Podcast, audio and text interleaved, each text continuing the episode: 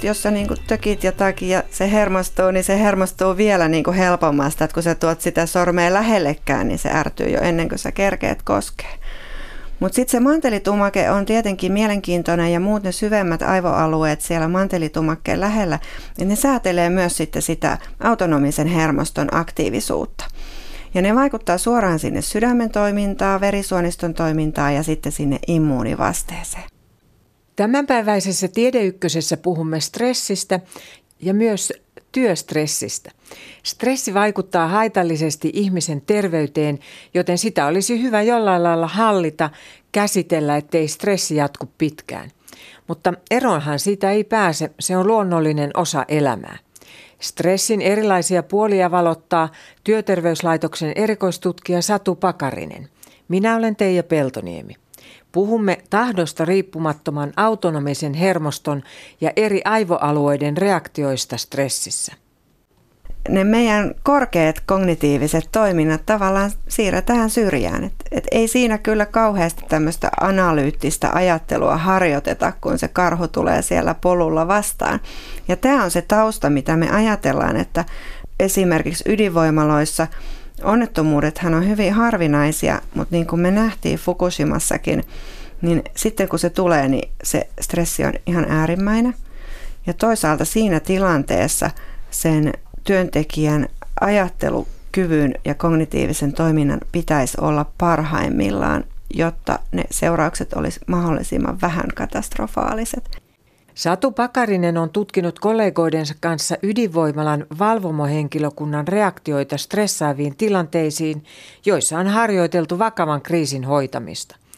Tutkimuksen tuloksista myöhemmin lähetyksessä ja myös siitä, miten niitä voi soveltaa meihin muihin, vaikkapa siivoojiin, bussinkuljettajiin ja asiantuntijoihin.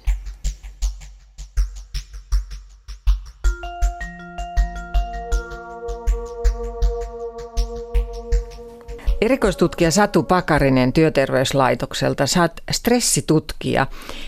Mitä se stressi on tällä hetkellä? Voiko edes ajatella niin, että mitä tiede on tehnyt sille asialle, vai onko se jotenkin niin kuin ikään kuin sitä samaa ja ihmisen vasteet on samanlaisia vai? Kyllähän ne perusmekanismit siitä stressistä on samanlaisia. Et ei se meidän ihmisen niin kuin fysiologia sinällään ole muuttunut niin kuin satojenkaan vuosien aikana. Puhutaankin usein siitä, että meillä on tavallaan se luolamiehen stressireaktio siellä kaiken niin kuin alla. Mutta kyllä viimeaikainen tutkimus on tietysti tuonut meille paljon tietoa siitä esimerkiksi, että minkälaisia vaikutuksia stressillä on meidän ajattelutoimintaan ja sitten toisaalta myös meidän terveyteen. Sitten on olemassa hyvääkin stressiä, että kun me tässä toimitaan elämässä, yhteiskunnassa, toisten ihmisten kanssa, niin meillä on myös hyvää stressiä. Joo, kyllä, että me mielletään helposti stressi sillä tavalla, että se on se taakka harteilla ja se on se hyvin negatiivinen asia, mikä painaa meitä.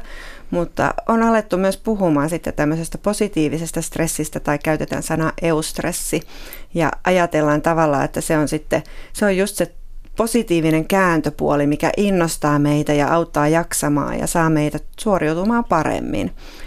Stressissä tietysti molemmissa näissä puolissa siinä perinteisemmin ajateltuna negatiivisessa stressissä ja sit positiivisessa stressissä on kuitenkin yhteistä se, että kyllä ne molemmat kuormittaa meitä ja voi niinku rasittaa elimistöä, varsinkin silloin, jos se on niinku liiallista. Mitä se kuormitus ensimmäisenä on? Millä lailla se nähdään sitten siinä hyvässä stressissä ja huonossa stressissä? No yhteistähän sille on, että se stressin tarkoitus on tavallaan nostaa meidän vireystilaa ja toimintakykyä. Et huonossa stressissähän se tapahtuu sillä tavalla, että me tavallaan nähdään joku uhka tai sitten me ennakoidaan jotain negatiivista tapahtumaa.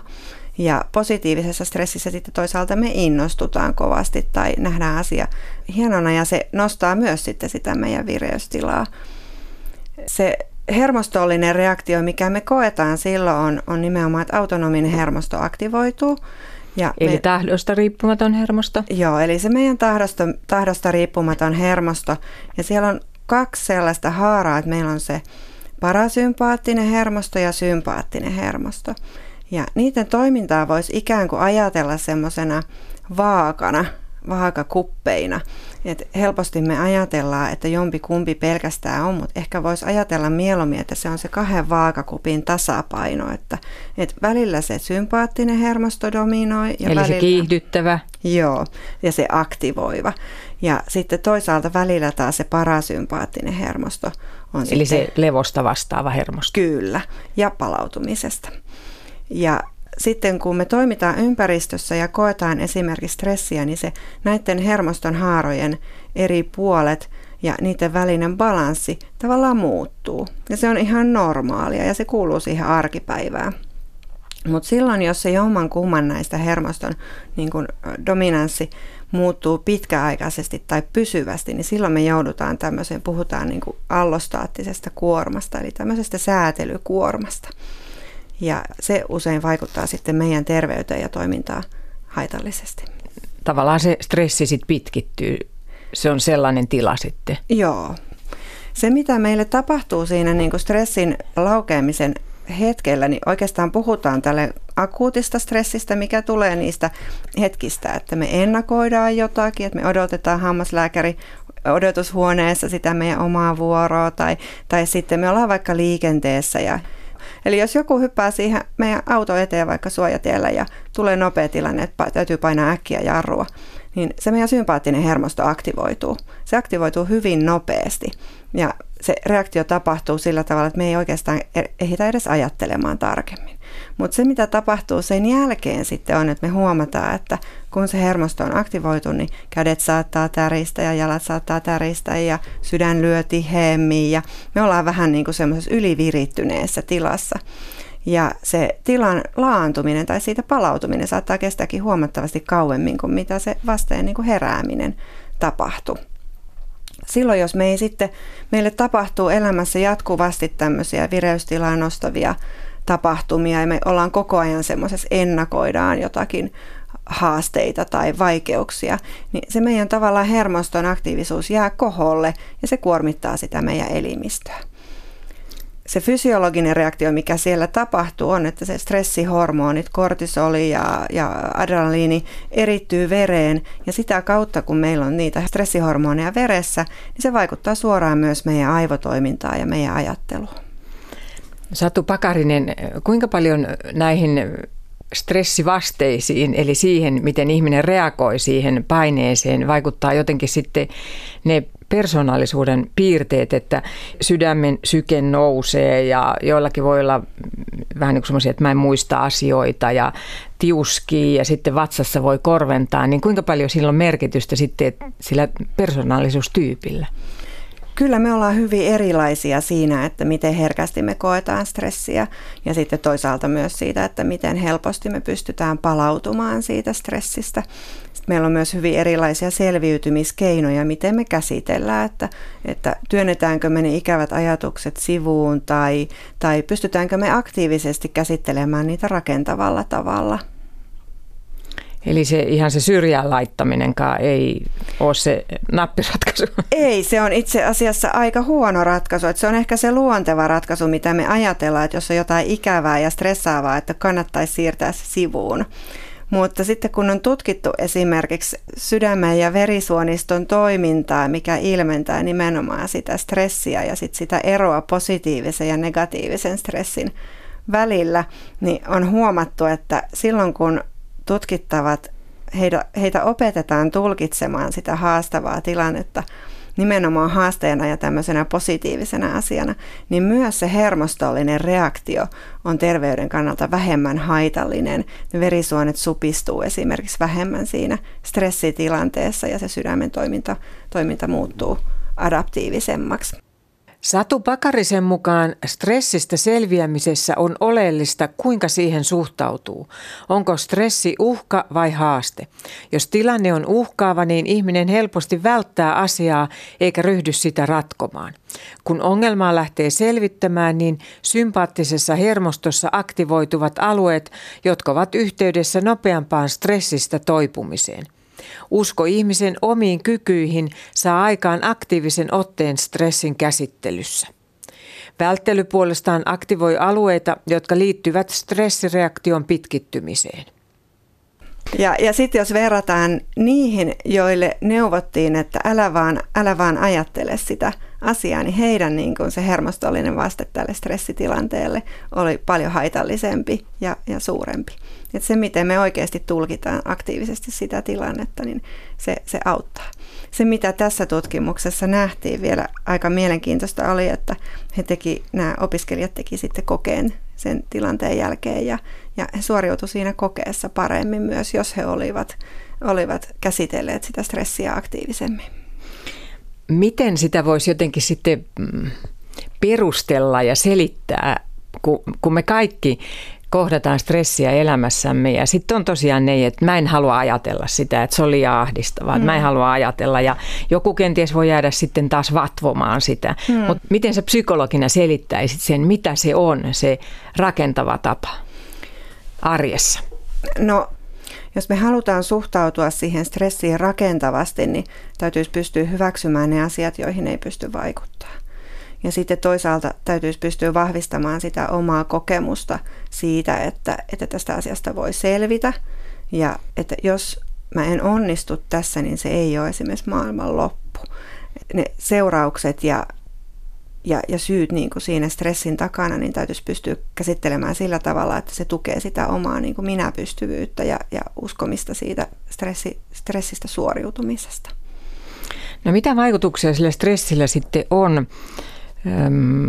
Jos se on siis sitä pitkittynyttä stressiä, että me nyt joka tapauksessa sitä stressiä kohdataan, mutta sitten jos siitä selviytyy ja palautuu ja sen pystyy käsittelemään, mutta jos se pitkittyy, niin mitä vaikutuksia sillä on terveyteen?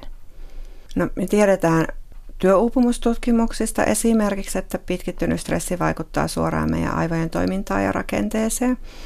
Voidaan ehkä ajatella, että se on sopeutuma siihen haitalliseen tai negatiiviseen ympäristöön tai ajattelutapaan. Siitä tulee ikään kuin sellainen negatiivinen kehä, mikä vahvistaa itseänsä.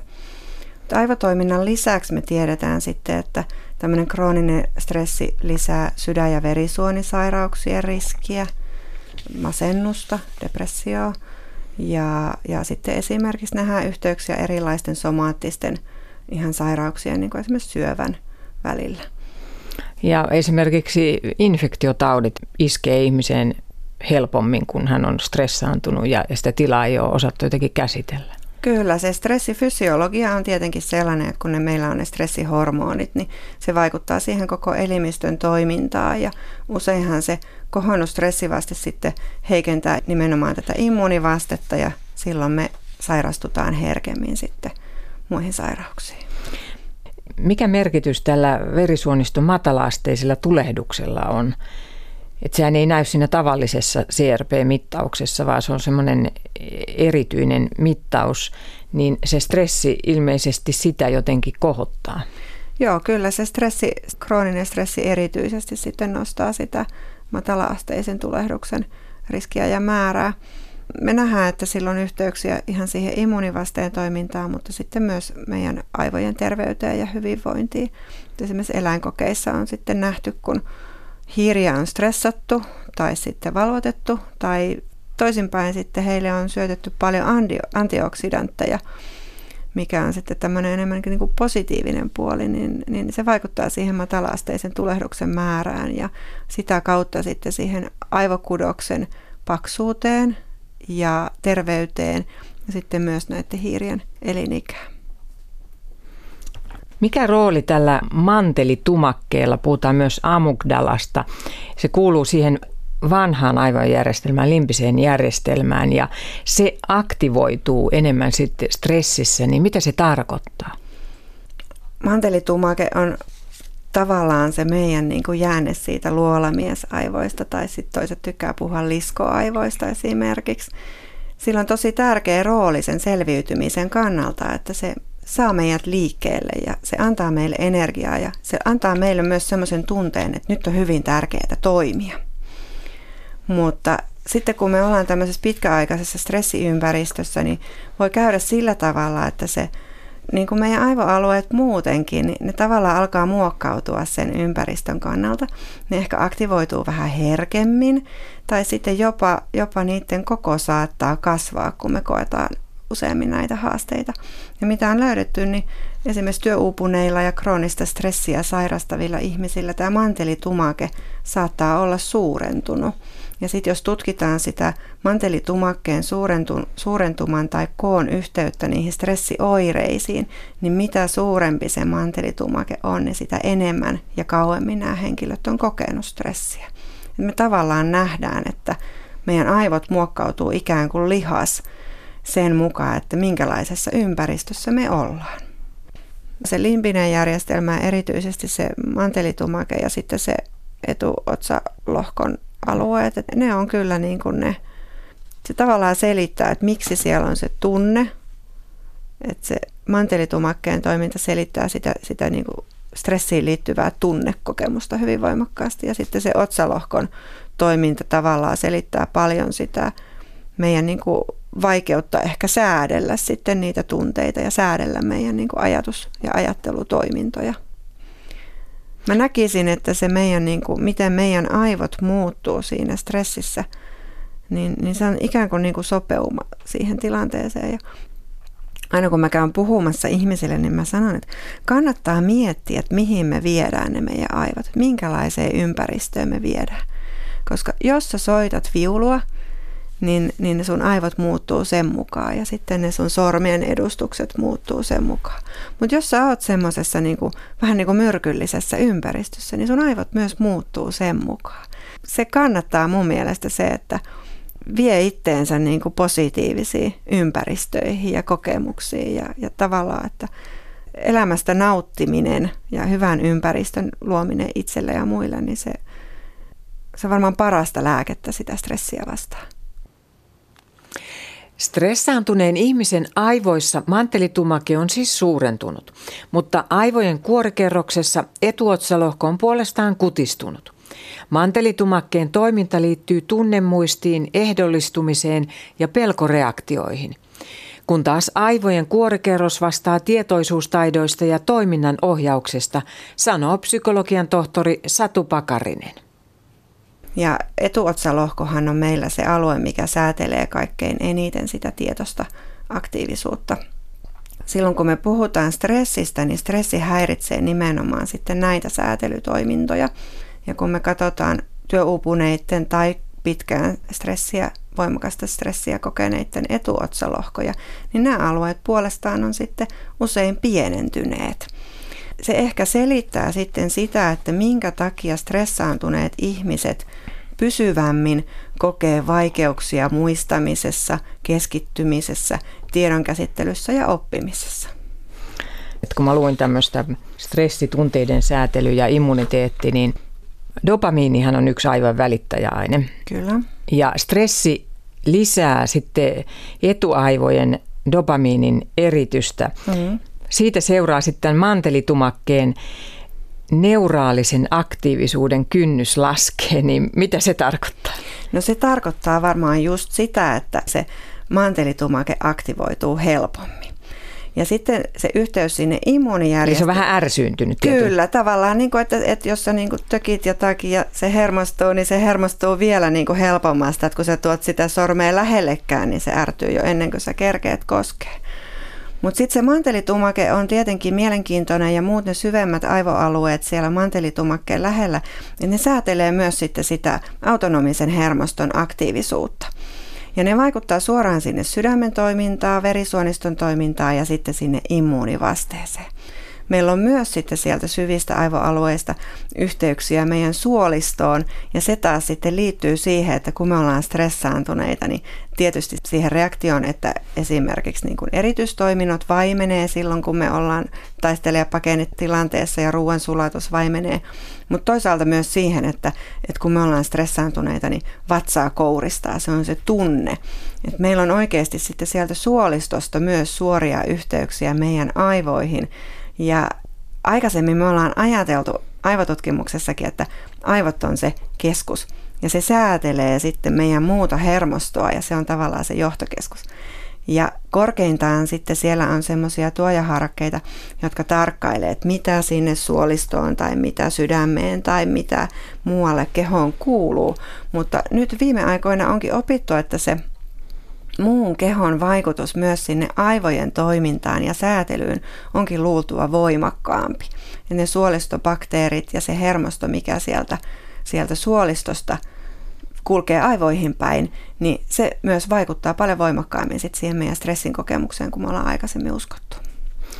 Tämä, mitä sä nyt selitit, niin silloinhan se ruoansulatusjärjestelmä siis se hidastuu, eli ilmeisesti ulostaminen tapahtuu harvemmin. Voiko tulla ummetusta tai jotain vai? No kyllä, esimerkiksi. Ja sitten toisaalta akuutissa stressissähän monesti sitten tulee suoli tyhjenee nopeasti. Et nämä on just sellaisia, että me helposti tehdään semmoista eroa meidän kehon ja sitten meidän aivojen ja ajattelun välillä.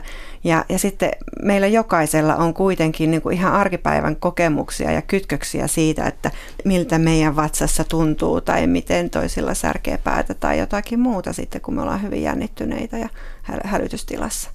No miksi sitten virtsaamistarve, se tihenee? No se liittyy varmasti tähän samaan asiaan, että se autonomisen hermoston aktiivisuus ja tasapaino muuttuu siinä stressitilanteessa.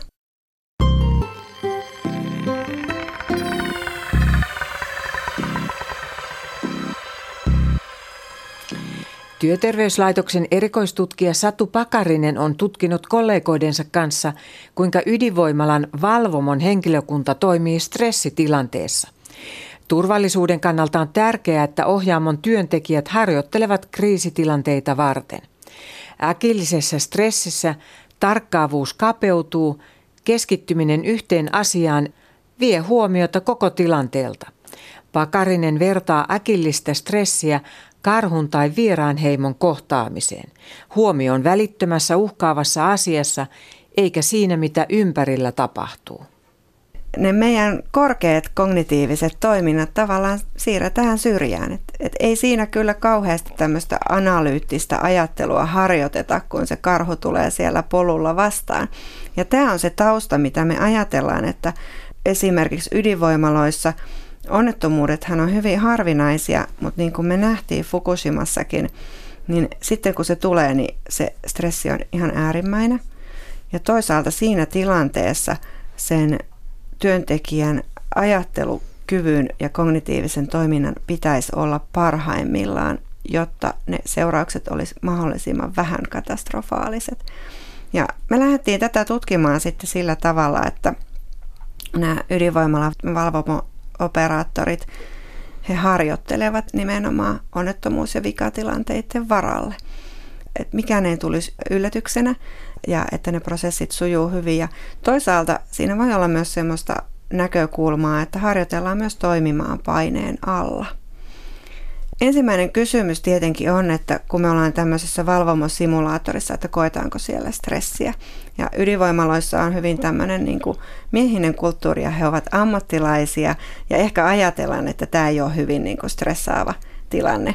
Mutta riippumatta tai ottamatta kantaa, onko sitten se harjoitus tavallaan tämmöinen positiivisen stressin tilanne vai negatiivisen, niin kyllä me nähtiin, että mitä vakavampi se tavallaan onnettomuustilanne tai vikatilanne on, mitä he harjoittelevat, niin sitä enemmän he kokevat tätä stressiä ihan psykologisesti sekä sitten fysiologialla mitattuna.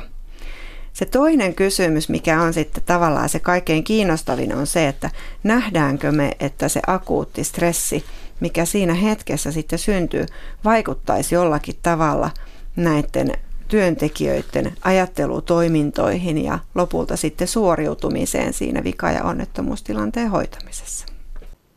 Ydinvoimalassa mallinnetaan onnettomuutta. Ja tässä tilanteessa valvomon työntekijöiden reaktioita mitataan, jotta saadaan selville tahdosta riippumattoman autonomisen hermoston aktivaatio stressin aikana. Niin tämä ydinvoimalan ympäristö tarjoaa meille sitten tämmöisen, siellä on se simulaattori, missä voidaan harjoitella ennalta suunniteltuja tehtäviä. Ja toisaalta meillä on sitten vähän niin kuin kontrollia siihen tilanteeseen ja toisaalta se on sitten ihan oikeaa työtä, mitä he tekisivät joka tapauksessa. Ja tätä varten me sitten käytetään näitä tämmöisiä, puhutaan ehkä päälle puettavista mittareista. Ne on ehkä vähän niin kuin välimuotoja siitä, että kun on kuluttajalaitteita, joilla voidaan mitata, vaikka juoksuharrastaja voi mitata omaa sykettään joko ranteesta tai sitten sykevyöllä, niin ne on vähän tämmöisiä kehittyneempiä versioita näistä laitteista. Ehkä helpoimmat signaalit, mitä me yleensä mitataan, niin on se sydämen toiminta. Voidaan kiinnittää 2 elektrodia siihen rintakehälle ja mitata ihan sitä sydänsähkökäyrää, josta me voidaan sitten laskea erilaisia suureita siitä sydämen toiminnasta. Yksinkertaisesti ajateltunahan me ehkä nähdään, että silloin kun on enemmän stressiä, niin se syketiheys tai keskisyke kohoaa ja toisaalta sitten taas se sykevälivaihtelu pienenee. Eli se sykevälivaihtelu, eli se siitä lyönnistä lyöntiin, niin se ei ole niin kuin metronomin tikitys, vaan se vaihtelee ja silloin nimenomaan se vaihtelu pienenee stressissä. Kyllä, ja sitä voi ymmärtää ehkä ajattelemalla just sillä tavalla, että meidän aivojen tarkoitus on säädellä sitä sydämen toimintaa mahdollisimman tarkkaan sen hetkisen tarpeen mukaan. Että tässä kun me jutellaan ja vedetään henkeä ja ehkä vaikka vaihtaa asentoa, niin vähän se elimistön tarve sille verelle muuttuu koko ajan ja meidän aivot koko ajan hienosäätää sitä. Mutta silloin kun me ollaan haastavassa tilanteessa, niin niitä resursseja ei enää käytetä tähän hienosäätöön, vaan ikään kuin varmuuden vuoksi sitten niin kuin tikitetään just sillä metronomityylillä. Ja silloin se vaihtelu, se luontainen vaihtelu ja säätelyvara on alhaisempaa. Vaikka se on ehkä epäintuitiivinen, niin sitten kun osaa ajatella näin päin, niin se alkaa ollakin jo aika selvää. Et meillä ei tavallaan jää siinä stressitilanteessa resursseja säädellä sitä sydämen toimintaa niin hienosti ja sitten se syö sen vaihtelun, vaan hakataan sitten varmuuden vuoksi aika tiiviiseen tahtiin. Toinen signaali sitten, mitä me tutkitaan, niin on ihon sähköjohtavuus. Moni muistaa nämä elokuvista nämä tämmöiset valheenpaljastuslaitteet, että sitten kun sä hermostut, niin kädet alkaa hikomaan ja sitten sitä mitataan. Ja tosi kauan se oli semmoinen teknologia, mitä pystyttiin tekemään vaan laboratoriossa. Ja ihan viime aikoina on vasta tullut tämmöisiä kannettavia laitteita, päälle puettavia laitteita, jotka laitetaan esimerkiksi ranteeseen tai sormeen.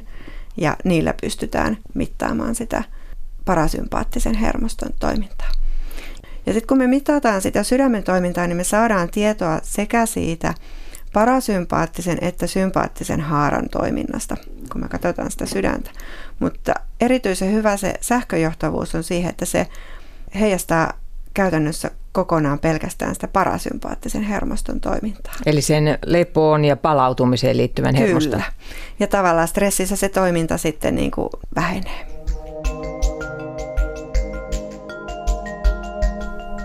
Kun me mitataan ihmisen stressifysiologiaa, niin fysiologinen stressin ilmentymä ei pelkästään kerro niin kuin totuutta siitä stressistä. Se stressin kokemus nimenomaan syntyy muistakin asioista kuin siitä meidän fysiologiasta. Voisi ajatella joskus, että esimerkiksi paniikkihäiriössä, kun sä alat tarkkailemaan sitä sun sykettä, niin ajatukset alkaa pyöriä sen ympärillä, että voi ei, jotain kamalaa tapahtuu ja sitten se syke nousee ja siinä tulee tämmöinen kehä. Mutta toisaalta on myös sellaisia ihmisiä, niin kun sitten, jotka eivät oikeastaan ole kovinkaan herkkiä omien kehojen signaaleille, eivätkä niin kun tunnista kokevansa stressiä. Syke saattaa olla aika kovakin ja he rastittavat sinne, että en kokenut stressiä.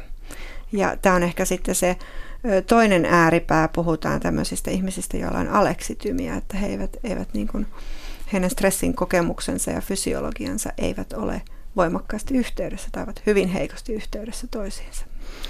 Psykologian tohtori Satu Pakarinen, miten sä selität tämän, että toisilla on ikään kuin parempi taju, tietoisuus, mitä kehossa tapahtuu kuin toisilla?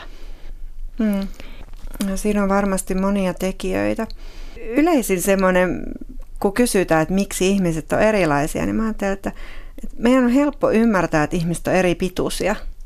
Ja kohtuullisen helppo ymmärtää, että ihmiset on eri painoisia. Silloin me aletaan olemaan vähän vaikeuksissa. Mutta kyllä meissä on niin kuin kaikissa ominaisuuksissa ja ihan samalla tavalla tässä meidän niin kuin hermoston toiminnassa ja keskushermostonkin toiminnassa. Meillä on aika suuria yksilöiden välisiä eroja. Se selittää sitä osittain. Toisaalta taas sitten meillä on myös semmoinen kulttuuri, missä me suositaan paljon enemmän tämmöisiä tiedollisia toimintoja ja ehkä halutaan sitten tämmöistä kokemuksellista puolta siirtää syrjään, että meillä on enemmän sitä ajattelua, että on järki ja tunteet. Ja se meidän kehon toiminnan havaitseminenhan liittyy siihen tunteiden kokemukseen myös. Sellaisissa ammateissa ja harrastuksissa, missä sitten taas harjoitetaan jatkuvasti sitä kehollisuuden aistimista, voisi ajatella just vaikka tanssijaa tai sitten esimerkiksi näyttelijää tai joogamestaria, niin me opitaan myös sitten, sitä voi ajatella myös semmoisena taitona, mitä me voidaan harjoitella, että miten me kuunnellaan sitä meidän kehoa ja miten me opitaan säätelemään sitä. Toisaalta sitten taas aika moni varmaan käyttää semmoisia hyviä stressinhallintakeinoja luonnostaan.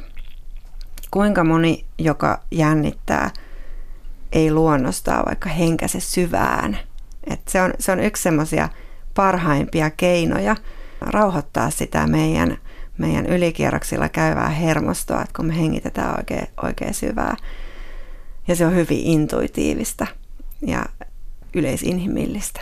Toimii erittäin hyvin, suosittelisin kyllä kaikille, että sehän on se sanontakin, että kun on tiukka paikka, niin ensin hengitä syvää ja pysähdy hetkeksi ja toimivasti sitten.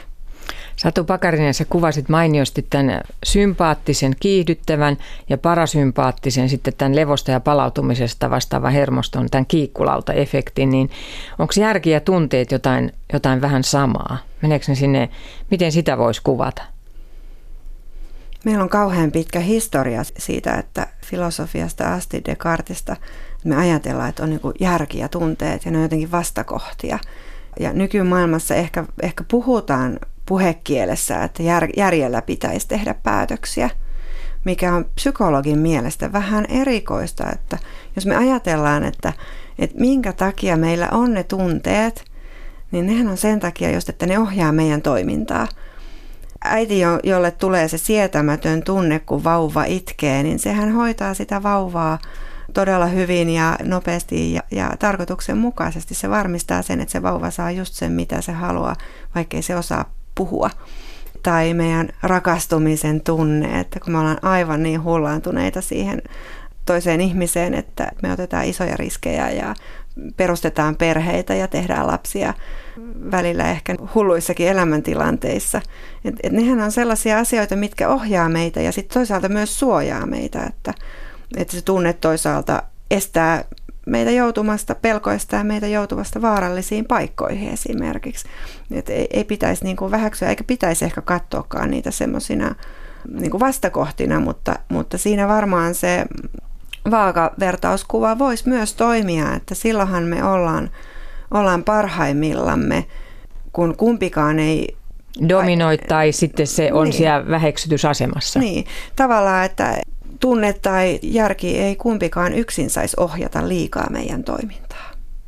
Tunteet on myös ihan hirveän tärkeitä sitten tämmöisessä ihmisten välisessä kanssakäymisessä, että se on myös yksi semmoinen hyvin suuri motivoiva voima ja tunne-elämä on myös sitten sitä, mikä myös suojaa siltä negatiivisen stressin vaikutukselta, että se liittyy myös siihen, että milloin me koetaan se stressi positiivisena ja milloin me koetaan se negatiivisena.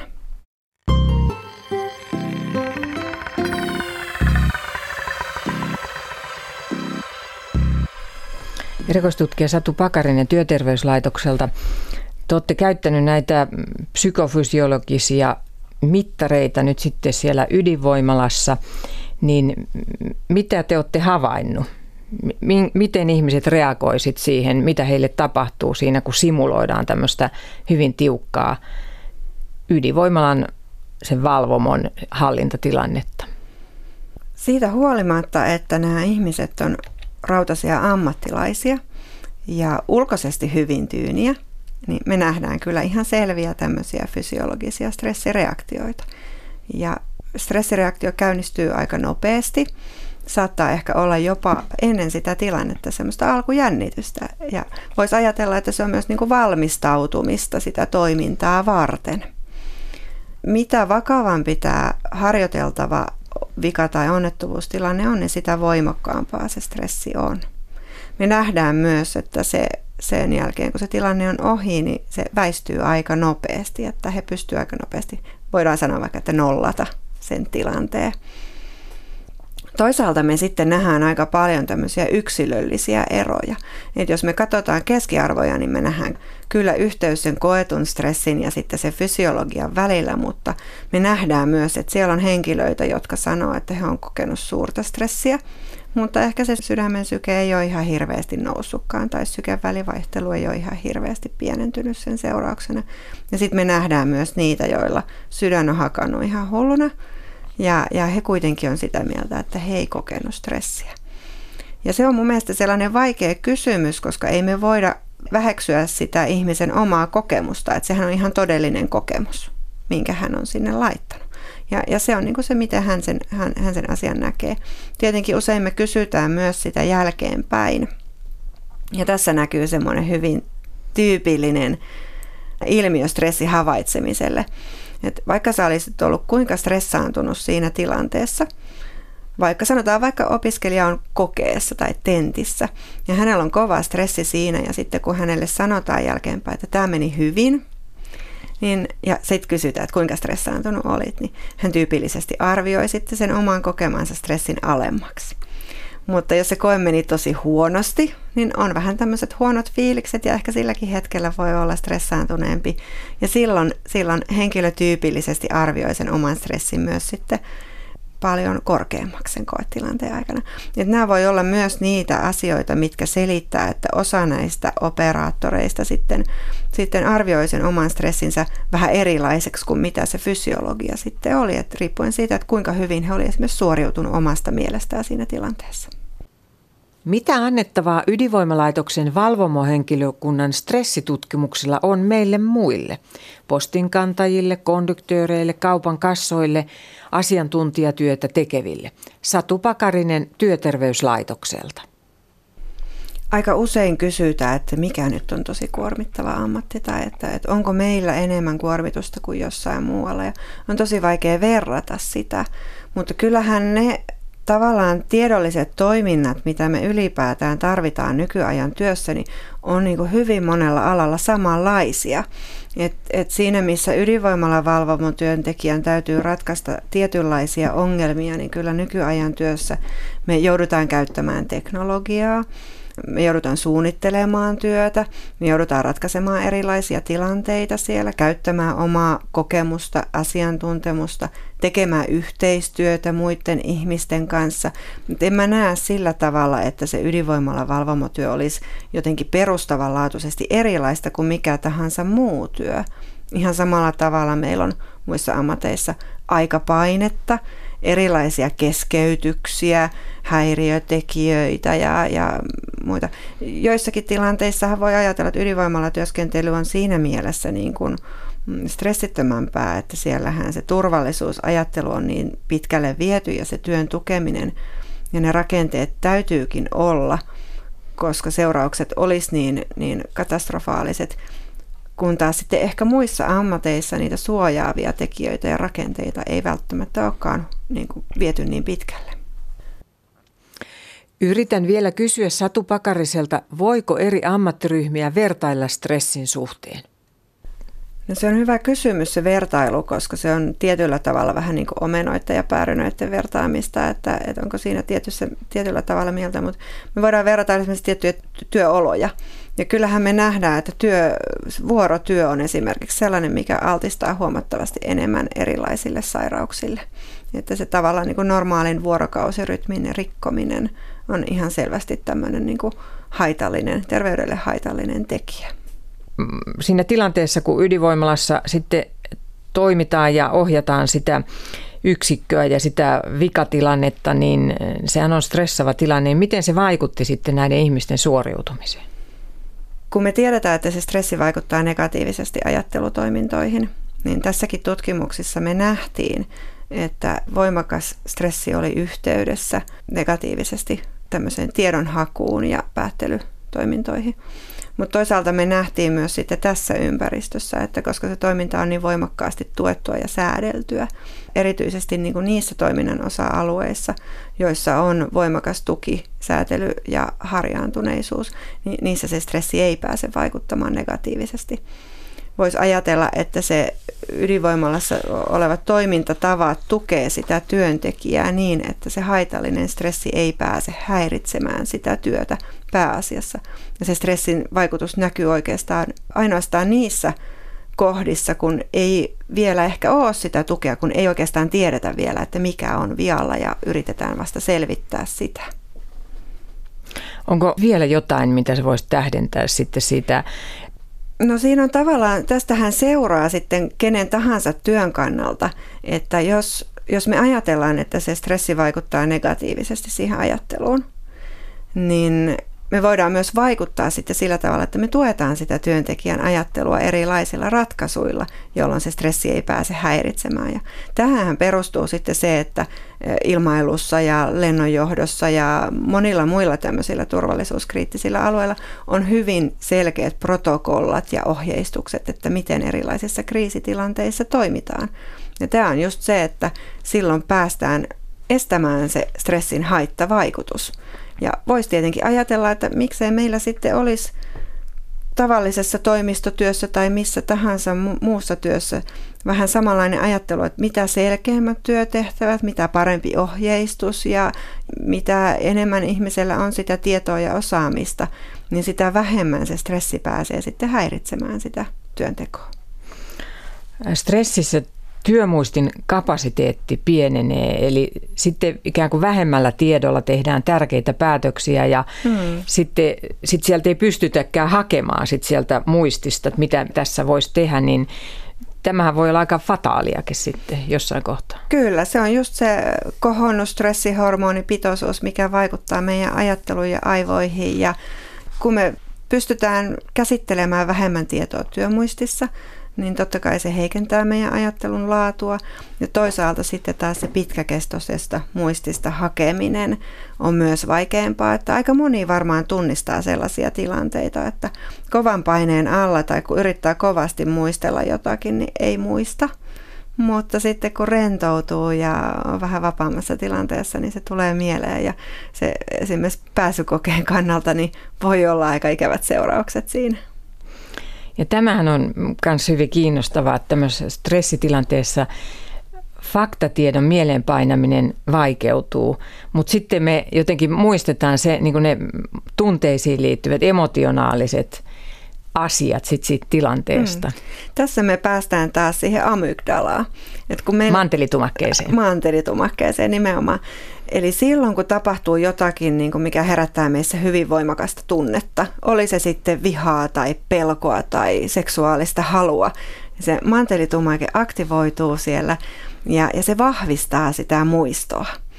Tätä on niin kuin tutkittu esimerkiksi sillä tavalla, että on selvitetty, minkälaisia muistoja ihmisillä on esimerkiksi erilaisista katastrofitilanteista, niin kuin vaikka tästä 9/11 terrorismi-iskusta, ja huomataan, että siellä on hyvin voimakkaita muistoja, mutta sitten toisaalta taas se kääntöpuoli on, niin kuin kaikella on se hintansa, niin se muisto saattaa olla niin kuin hyvin kapearajainen ja lyhytkestoinen, ja siitä voi puuttua niin kuin se laajempi näkökulma, että tavallaan keskitytään siihen tunteeseen ja siihen hetkeen, ja sitten se konteksti ja nimenomaan semmoinen faktatiedon mieleenpainaminen, niin se on tavallaan jäänyt sen koko tunne-elämyksen ja mantelitumakkeen jalkoihin.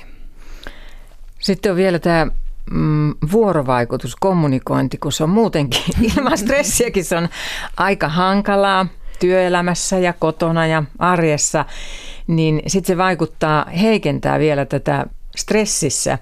Ja on tämmöinen tutkimus tehty puolustusvoimissa, että silloin kun menee hyvin, niin ihminen pystyy sopeuttamaan sen kommunikaation siihen stressaavaan tilanteeseen. Ja ikään kuin se, ettei odoteta välttämättä niitä ohjeita, vaan niin kuin hyödynnetään sitä omaa osaamista, niin tämä on myös meille kaikille hyvä muistutus sit vuorovaikutuksesta stressitilanteessa. On, ja se liittyy myös siihen, että siinä stressitilanteessa se huomio kapeutuu, että se joudut tavallaan keskittymään joihinkin asioihin, ja sitten se kommunikaatio saattaa niin kuin muuttua hyvinkin niin kuin lyhyeksi, ja sosiaalisissa tilanteissahan me voidaan kokea se myös niin kuin hyvin töykeäksi, että me pysytään niin kuin siinä asialistalla varmaan se niin kuin palvelee semmoisessa kriisitilanteessa sitä toimintaa hyvin, mutta siinä on just se, että meidän pitäisi pystyä niin kuin joustavasti kommunikoimaan sen tilanteen mukaan, ja silloin kun me pystytään toimimaan tällä tavalla, niin se stressi ei häiritse sitä toimintaa, vaan ehkä se vireystilan nosto niin kuin voi jonkun verran tukea myös siitä haastavasta tilanteesta suoriutumista. Ja sitten itsenäisessä työssä on ehkä parasta pysyä vaan siellä omassa kopissaan tai kotona silloin, kun on stressava tilanne, mutta kun tehdään ryhmätyötä, mitä tämä ydinvoimalayksikkökin on, tai monityö nykyaikana on ryhmätyötä, tiimityötä, niin me kyllä nähdään, kuka on sitten stressaantunut. Kyllä, kyllä. Ja tämähän on vielä sellainen, että se voi helposti tarttua, että tunteet on myös sellaiset, että helposti sitten tarttuu henkilöltä toiselle niin hyvässä kuin pahassa. Miten meistä jokainen voisi yrittää jotenkin paremmin hallita ja hallinnoida sitä stressiä ja sitten myös sitä palautumista? Mä jotenkin yritän ajatella sitä stressiä semmoisena, että se kuuluu meidän jokapäiväiseen elämään. Sitä ei voi välttää, mutta me voidaan vaikuttaa kyllä siihen, että omalla ajattelulla, että miten me tulkitaan sitä, minkälaisiin tilanteisiin me oikeasti asetetaan itsemme. Ja sitten sellaisissa tilanteissa, missä sitä stressiä väistämättä on, niin pyrittäisiin siihen, että se ei pääsisi kroonistumaan, että meillä olisi riittävästi aikaa siihen palautumiseen kaikkien niiden haasteiden välillä. Pitäisi myös muistaa, että pelkästään niin kuin se stressin välttely ei ole niin kuin se hyvä strategia, vaan pitäisi tehdä oikeastaan tämmöisiä vastaiskuja.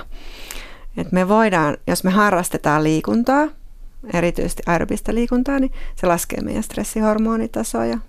Kun me nukutaan hyvin, niin se tavallaan kääntää niitä hermostollisia vaikutuksia toiseen suuntaan, mitä stressi aiheuttaa meille valveilla. Niin me voidaan myös tavallaan aktiivisesti toimia myös sillä tavalla, että vaikka se stressi vähän niin kuin söiskin meitä ja meidän jaksamista, niin sitten tämmöisillä hyvillä elämäntavoilla, liikunnalla, nukkumisella ja aivoterveellisellä ravinnolla, niin me voidaan myös kääntää sitä vähän niin kuin kelkkaa päinvastaiseen suuntaan ja jaksaa kuitenkin. Satu Pakarinen, ootko sä itse hyvä tässä? No mä harjoittelen, kyllä opin koko ajan, mutta mä oon kyllä oikeasti huomannut sen, että omilla ajattelumalleilla ja sitten ihan yksinkertaisilla teoilla, että pistää vähän sitä kroppaa liikkeelle ja tekee jotain, mikä tuottaa mieleen hyvää ja kiinnittää huomiota siihen nukkumiseen, niin silloin kyllä oikeasti paljon merkitystä.